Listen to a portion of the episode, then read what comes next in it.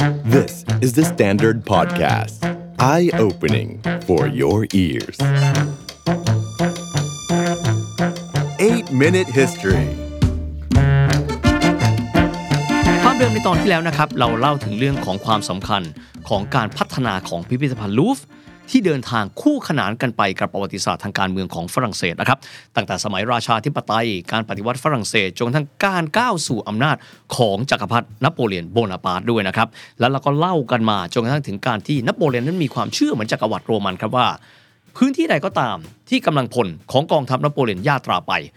พื้นที่นั้นกองทัพนโปเลียนจะต้องนำเอาโบราณวัตถุ ศิลปวัตถุที่มีค่าที่สุดนั้น กลับเอามาไว้ที่ศูนย์กลางอำนาจของจักรวรรดิฝรั่งเศส และนั่นก็คือปารีสนั่นเองครับ เรามาดูกันบ้างนะครับว่า และในเวลานั้นการเดินทัพของนโปเลียนและการได้มาซึ่งงานศิลปะชิ้นสำคัญ โบราณวัตถุชิ้นสำคัญ ที่บางชิ้นอยู่ในพิพิธภัณฑ์ลูฟวร์บางชิ้นจะต้องถูกส่งมอบกลับไป ให้กับบรรดาประเทศต่างๆ ที่เป็นต้นทางอารยธรรมนั้นเป็นอย่างไรกันบ้างนะครับเมื่อครั้งที่นโปเลียนนั้นเป็นนักการเมืองดาวรุ่งของฝรั่งเศสครับจนกระทั่งก้าวมาเป็นกงสุลใหญ่ของฝรั่งเศส นโปเลียนรุกรานเพื่อนบ้าน เริ่มต้นจากตะวันตกเฉียงเหนือครับก็คือกลุ่มประเทศเบเนลักซ์เนเธอร์แลนด์เบลเยียม ในสมัยที่เบลเยียมนั้นยังคงเป็นส่วนหนึ่งของเนเธอร์แลนด์นะครับในปี 1794 ครับภาพวาดของเรมบรันต์ 18 ภาพ และพอลเพเทอร์รูเบนส์55 ภาพ ถูกปล้นไปเป็นของฝรั่งเศส นอกจากนี้ครับยังมีหนังสือจำนวนมากมายจากห้องสมุดลูเวนรวมถึงหินสลักนะครับ Proserpina sarcophagus รวมถึงเสาหินจากวิหารอาเคน Cathedral กันด้วย หลังจากการที่บุกไปนะครับที่บริเวณพื้นที่เบเนลักซ์นโปเลียนนั้นลงใต้มานะครับที่พื้นที่เยอรมันก็คือพื้นที่ไรน์แลนด์จากนั้นลงใต้ไปยังคาบสมุทรอิตาลีในปี 1796 ที่อิตาลีครับ อู่อารยธรรมครั้งสำคัญ แน่นอนนโปเลียนไม่ได้เดินทางไปมือเปล่าแน่นอน เส้นทางการเดินทัพของเขาตั้งแต่ซาร์ดิเนีย ลอมบาร์เดีย โมเดนา ปาร์มา เวเนเซีย จากนั้นลงใต้ไปที่โรม ศาสนาจักรที่วาติกัน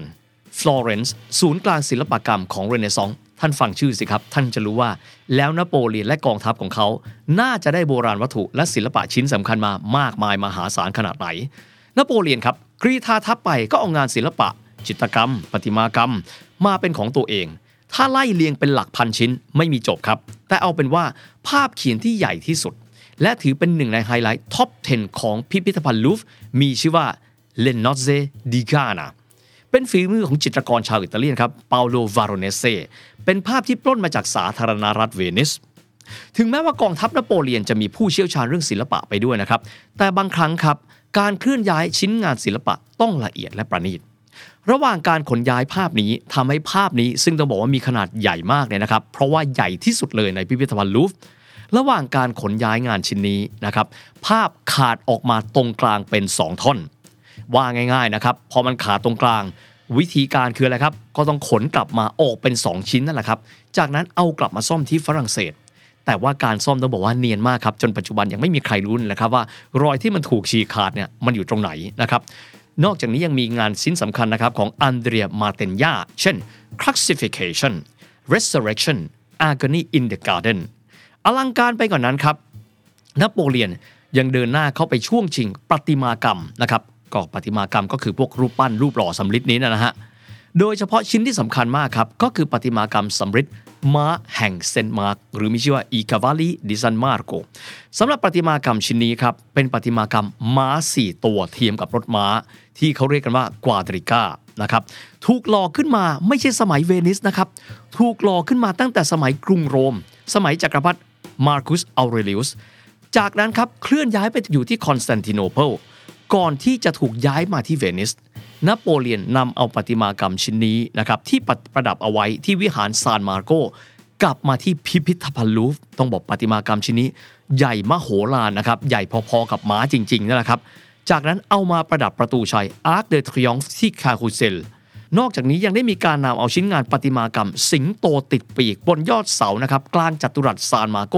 เอากลับไปไว้ที่ปารีสด้วย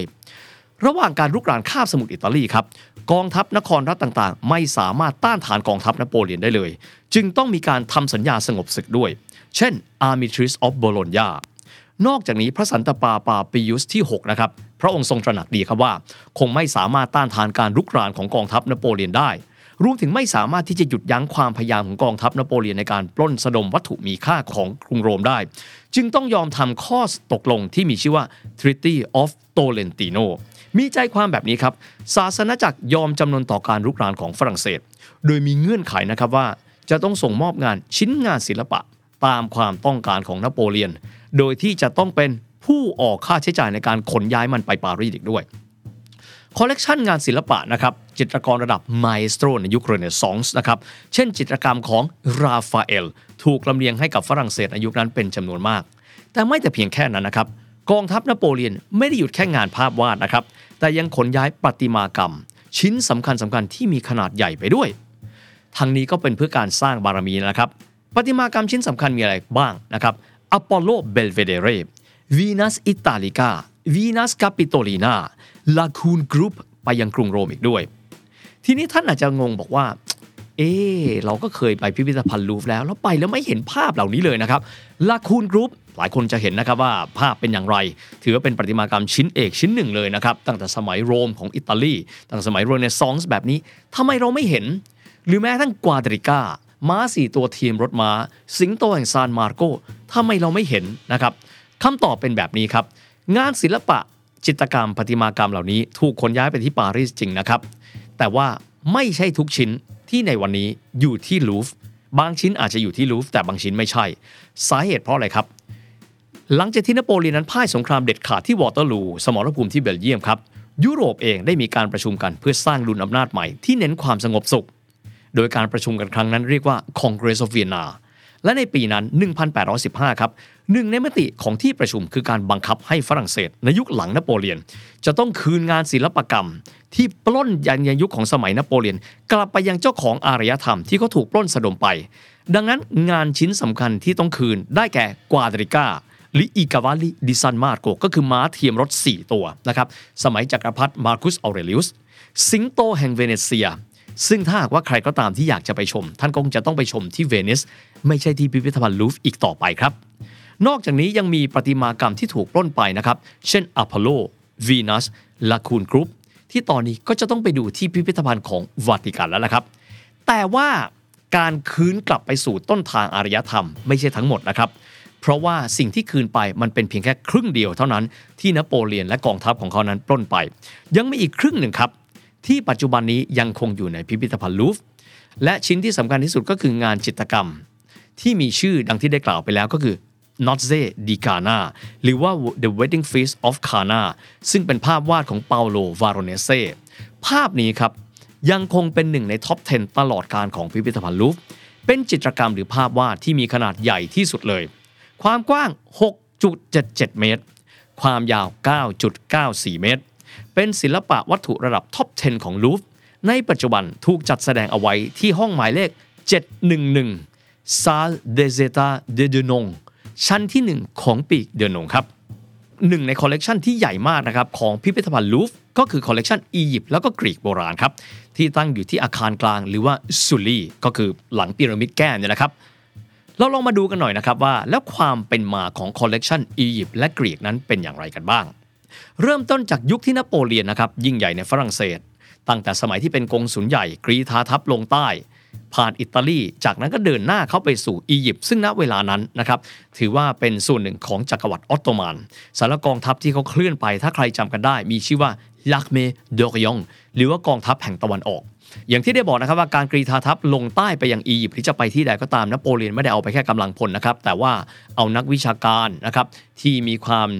เก่งฉกาจในวิทยาการต่างๆ ไม่ว่าจะเป็นโบราณคดี ประวัติศาสตร์ เคมี คณิตศาสตร์ วิศวกรรมเนี่ยลงไปด้วย ส่วนหนึ่งนะครับ เพราะต้องการที่จะไปขนเอาโบราณวัตถุกลับมาที่ปารีส ก็ไม่แตกต่างไปจากตัวช่วงที่เดินทัพไปยังอิตาลีนะครับสำหรับบุคคลสำคัญในการปฏิบัติการนะครับในการขนย้ายโบราณวัตถุที่อียิปต์มีชื่อว่าเปียร์ฟรองซัวบูชาร์นะครับอีกคนหนึ่งมีชื่อว่าชองฟรองซัวชอมเปริอง คนแรกครับก็คือบูชาคือบุคคลที่นำกองกำลังไปสำรวจแหล่งอารยธรรมที่ Valley of the Kings จนกระทั่งพบกับ Rosetta Stone ในขณะที่คนหลังนะครับก็คือชองโปลิยงเป็นนักโบราณคดีที่มีความเชี่ยวชาญนะครับในเรื่องของพื้นที่อียิปต์ตะวันออกกลาง ตัวเขามีความสามารถครับก็คือความสามารถในการอ่านอักษรอียิปต์โบราณ หรือที่มีชื่อว่า hieroglyphics และสามารถแปลข้อความบน Rosetta Stone ได้ นอกเหนือไปจากการปฏิบัติการทางการทหาร และการปล้นสะดมโบราณวัตถุไปจากอียิปต์แล้วนะครับ การแพร่หลายเรื่ององค์ความรู้เรื่องอียิปต์หรือว่าอียิปต์ศึกษานะครับ Egyptology ถูกเผยแพร่ไปในยุคดังกล่าว และเป็นการกระตุ้นให้มหาอำนาจชาติอื่น ๆ ในยุโรป หันมามองว่า งั้นเราส่งนักโบราณคดีไปยังอียิปต์บ้างจะดีกว่า ดังนั้นครับกองทัพของมหาอำนาจชาติอื่น ๆ เช่น อังกฤษจึงได้เดินทางไปยังอียิปต์เพื่อช่วงชิงโบราณวัตถุเหล่านั้นด้วย สำหรับความพยายามในการเคลื่อนย้ายโบราณวัตถุของอียิปต์กลับไปยังปารีสในยุคสมัยกองทัพนโปเลียนนะครับในช่วงนั้นมีหนึ่งในความพยายามที่ถือได้ว่าหนักหนาสาหัสมาก คือความพยายามในการเคลื่อนย้ายโรเซตตาสโตนนะครับซึ่งชอมปริยงในเวลานั้นสามารถถอดความจากอักษรฮีโรกลิฟิกได้เป็นที่เรียบร้อยไปแล้ว แต่ระหว่างการเคลื่อนย้ายครับหินก้อนนี้มีน้ำหนักถึง 760 กิโลกรัม ถ้ายุคนี้ท่านอาจจะบอกว่ามันก็ง่ายนิดเดียว ก็ใช้รถยกนะฮะ สมัยก่อนยังยังไม่ได้มีการปฏิวัติอุตสาหกรรมครับดังนั้นการเคลื่อนย้ายใช้แรงงานมนุษย์ไงครับถือได้ว่ายากมากๆนะครับและระหว่างที่กองทัพอังกฤษเดินทางมาในพื้นที่ดังกล่าวที่ปากแม่น้ำนายครับ ทั้งสองฝ่ายคือกองทัพจักรวรรดิฝรั่งเศส และกองทัพอังกฤษมีการปะทะกัน ในที่สุดแล้วฝรั่งเศส กองทัพนโปเลียน สูญเสียโบราณวัตถุชิ้นสำคัญหลายชิ้น รวมถึงโรเซตตาสโตนนี้ พูดง่ายขุดหากันแทบตาย แปลกันมาเสร็จเรียบร้อย ท้ายที่สุด ผลงานชิ้นนี้ตกไปเป็นของอังกฤษ และวันนี้โรเซตตาสโตนอยู่ในมือของอังกฤษใน British Museum เช่นเดียวกันครับ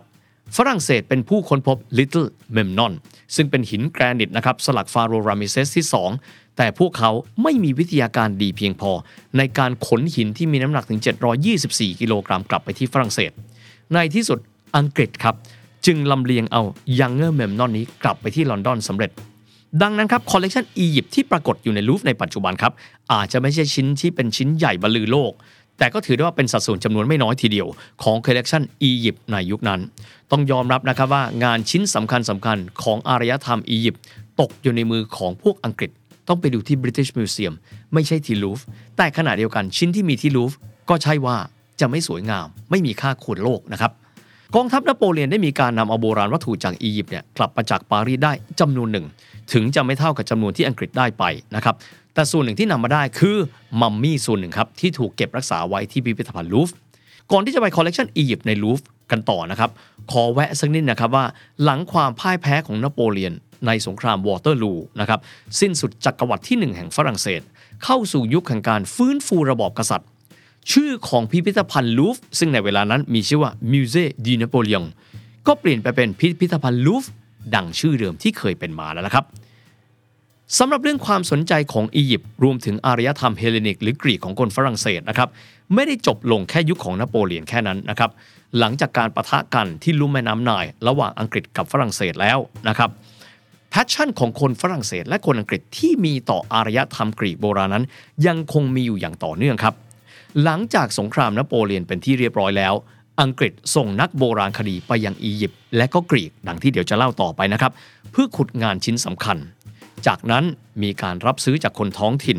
แล้วก็นำมันมาที่ยุโรปอย่างต่อเนื่อง หลายชิ้นงานของอารยธรรมอียิปต์และกรีก ไม่ได้ค้นพบในยุคนั้น แต่เป็นยุคหลังจากนั้น แต่ถูกลำเลียงกลับไปที่พิพิธภัณฑ์ลูฟ์ดังที่เราเห็นในปัจจุบันด้วยสำหรับหนึ่งในไฮไลท์ของห้องอียิปต์ในลูฟ์ในปัจจุบันนะครับ ก็คือมหาสฟิงซ์แห่งเมืองทานิสนะครับสำหรับมหาสฟิงซ์แห่งทานิสแห่งนี้ถูกแกะสลักมาสมัยก่อนคริสตกาลแล้วครับ ถูกค้นพบที่วิหารของอัคมุนราที่เมืองทานิส ซึ่งเป็นเมืองหลวงของอียิปต์สมัยราชวงศ์ที่ 21 และก็ 23สำนักงานชิ้นนี้คือของที่ฝรั่งเศสได้มาในยุคหลังจากนโปเลียนก็คือในปี 1826 นะครับงานชิ้นนี้ได้มาจากการที่ฝรั่งเศสโดยชองโปลิยองเนี่ยแหละครับ นักวิชาการด้านอียิปต์วิทยา เจรจาซื้อมันครับ มาจากนักโบราณคดีอังกฤษก็คือเฮนรี่ซอลต์ชื่อนี้หลายคนจำกันได้นะครับ ถือว่าเป็นนักโบราณคดีอังกฤษ ที่อยู่ในอียิปต์ยาวนานหลายปี และขุดค้นงานชิ้นสำคัญสำคัญมาได้มากมายนะครับ โดยที่งานชิ้นนี้ก็คือมหาสฟิงซ์แห่งทานิสนี้ ขุดมาได้หลังจากที่ยุโรปเริ่มต้นตื่นตัวเรื่องวัฒนธรรมของอียิปต์และเฮเลนิกจากคอลเลกชันอียิปต์ครับเรามาดูที่คอลเลกชันเฮเลนิกหรือกรีกในลูฟกันบ้างครับ สองชิ้นที่ตั้งตระหง่านเป็นไฮไลท์ติดหนึ่งใน 10 ของพิพิธภัณฑ์ลูฟร์ตลอดมาครับประติมากรรมชิ้นแรกที่เราอาจจะมีความรู้สึกนะครับว่า เห็นแล้วธรรมดาธรรมดา ใครๆก็มีความชินกันมาก แม้กระทั่งเด็กประถม ก็ต้องเคยเห็นประติมากรรมชิ้นนี้ครับเพราะประติมากรรมชิ้นนั้นก็คือประติมากรรมวีนัสเป็นประติมากรรมวีนัสชิ้นที่พวกเราคุ้นตาที่สุดครับ ก็คือวีนัสที่แขนขาดไปหนึ่งข้าง ยืนเอียงตัวนะครับ ถามว่าทำไมชิ้นนี้คุ้นครับคำตอบง่ายมากเลยครับ เพราะว่าจะปรากฏอยู่บนสมุดวาดเขียนยุคเดิมๆของเด็กไทย รวมถึงปรากฏอยู่เป็นสัญลักษณ์ของซิปวีนัสที่เราใช้กันมาจากอดีตสู่ปัจจุบัน เราเลยมีความรู้สึกว่าประติมากรรมชิ้นนี้แสนจะธรรมดา แต่จริง ๆ แล้ววีนัสชิ้นนี้ไม่ธรรมดานะครับ เพราะมีอายุกว่า 2,000 ปีด้วยกัน แต่เวลาที่ท่านฟัง episode เรื่องเกี่ยวกับพิพิธภัณฑ์ลูฟท่านอาจจะตั้งข้อสังเกตนะครับทำไมมีประติมากรรมที่ชื่อว่าวีนัสเนี่ย หลายชิ้นเหลือเกิน Venus of Milo Venus of Apollo โอ้หลายวีนัสมากๆคำตอบก็คือว่าวีนัสนี้เนี่ยนะครับมีอยู่หลายเวอร์ชันบ้างก็เป็นวีนัสโดยโรมัน บ้างก็เป็นวีนัสโดยกรีก แต่วีนัสที่พูดถึงในเวลานี้ที่บอกว่าถูกนำมาเป็นโลโก้ของซิปวีนัสนี้เนี่ยนะครับมีชื่อว่าวีนัสแห่งมิโล ซึ่งถูกนำมานะครับที่พิพิธภัณฑ์ลูฟในปี 1821 และยังคงตั้งตระหง่านเป็นหนึ่งใน top 10 ของพิพิธภัณฑ์ลูฟจวบจนปัจจุบันสำหรับวีนัสที่เราเห็นกันจนชินตานะครับและถือว่าเป็นหนึ่งใน top 10 นะครับของพิพิธภัณฑ์ลูฟที่เรียกกันว่าวีนัสแห่งมิโล เพราะว่าค้นพบที่เกาะมิโลนะครับก็คือวีนัสก็คือเทพสตรีของกรีกนะครับค้นพบที่เกาะมิโลไม่ได้เกี่ยวข้องอะไรกับเครื่องดื่มไมโลนะครับสำหรับวีนัสแห่งมิโลครับเป็นประติมากรรมกรีกเฮเลนิก มีขนาดประมาณ 2 เมตร ถูกแกะสลักในช่วง 150 ถึง 125 ปีก่อนคริสตกาลนะครับหลายหลายคนบอกว่าจริง ๆ แล้วน่าจะเรียกคำว่าแอฟโรไดท์ครับ เพราะว่าเป็นประติมากรรมกรีกวีนัสเป็นชื่อเรียกแอฟโรไดท์ที่เป็นภาษาละตินก็คือเป็นภาษาโรมัน แต่ก็ไม่เข้าใจละครับ ว่าทำไมเขาถึงถึงได้เรียกว่าวีนัสไม่ได้เรียกว่าแอฟโรไดท์แต่เอาเป็นว่าเขาเรียกประติมากรรมชิ้นนี้ว่าวีนัสแห่งมิโลสำหรับวีนัสแห่งมิโลนี้ถูกค้นพบในปี 1820 ครับ โดยเกษตรกรชาวกรีกครับ ซึ่งไม่รู้ว่าเป็นคนใดคนหนึ่ง ระหว่างยอร์กอสเคนโทรตัสหรือไม่ก็เตโอโดรอสอันติโนบอตันติสยังหาข้อสรุปไม่ได้ว่าตกลงแล้วเป็นคนไหนกันแน่ แต่เอาเป็นว่าก็เป็นหนึ่งในสองคนนี้แหละครับ ที่บอกว่าเห็นหินอ่อนแกะสลักสวยงาม แตกหักออกมาเป็น 2 ชิ้น อยู่ในถ้ำที่เกาะมิโล สมัยที่กรีกยังเป็นส่วนหนึ่งของออตโตมันนะครับข่าวนี้ไปถึงลุยส์เบรสต์ ซึ่งเป็นกงสุลฝรั่งเศสที่เมืองมิโลครับ ก็เลยส่งคนไปขุดค้น จากนั้นก็ลักลอบเอาหิน2ชิ้นนี้กลับไปแบบเงียบๆ ในเวลานั้นไม่มีใครรู้นะครับว่าเจ้าหิน2ชิ้นนี้เนี่ยตกลงและประกอบออกมาแล้วจะเป็นอะไร และมีค่าขนาดไหน จนกระทั่งหนึ่งปีให้หลังครับ หิน2ชิ้นนี้ถูกปฏิสังขรณ์และถูกปฏิดประต่อรวมกันเป็นชิ้นเดียว จนกระทั่งกลายเป็นวีนัสแห่งมิโล ที่จัดแสดงที่พิพิธภัณฑ์ลูฟในปี 1821 ในเวลานั้นทั่วโลกไม่มีใครรู้นะครับว่ามีหินก้อนนี้ และก็ไม่มีใครเคยรู้นะครับว่าหินก้อนนี้สำคัญอย่างไรต้องบอกว่าเป็นเพราะการประชาสัมพันธ์ของฝรั่งเศสเนี่ยนะครับ ที่ทำทั่วโลกตื่นตัว และตระหนักได้ว่า หินแกะสลักชิ้นนี้ในสมัยอารยธรรมกรีก ทรงคุณค่ามากมายขนาดไหน อีกหนึ่งชิ้นครับ คือเทพีแห่งชัยชนะ Le Victoire de Samothrace นะครับ หินชิ้นนี้นะครับฝรั่งเศสได้มานะครับในกลางศตวรรษที่ 19 ก็อย่างที่บอกแล้วครับเป็นผลมาจากการตื่นตัวของนักโบราณคดีตะวันตกที่เดินทางไปขุดค้นอารยธรรม ที่ฝั่งตะวันออกของทะเลเมดิเตอร์เรเนียน แล้วก็หาโบราณวัตถุชิ้นสำคัญสำคัญกลับมาเพื่อประดับบารมีในยุโรปสำหรับเทพีแห่งชัยชนะ หรือว่า Le Victor de Samothrace แห่งนี้นะครับถ้าท่านมองแล้วบางคนเรียกชื่อเล่นว่าไนกี้ คือเทพีแห่งชัยชนะนี่แหละครับ บางคนก็เรียกว่า Nike of Samothrace ประติมากรรมเทพีแห่งชัยชนะ หรือว่าไนกี้นี้นะครับตั้งตระหง่านอยู่ในพิพิธภัณฑ์ลูฟ์ประติมากรรมนี้ถูกเรียกว่าเทพีแห่งชัยชนะ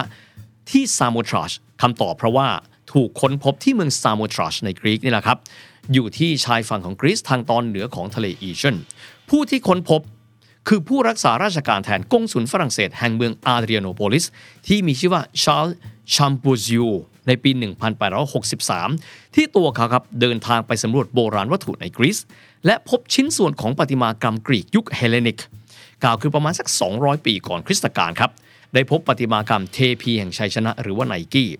โดยที่ตัวเขาครับมองเห็นปั๊บพอรู้ได้ว่า ชิ้นนี้น่าที่จะเป็นผู้หญิงและมีปีก จึงได้เก็บเอาชิ้นส่วนทั้งหมดกลับไปยังพิพิธภัณฑ์ลูฟผ่านเมืองตูลง ไปถึงปารีสในปี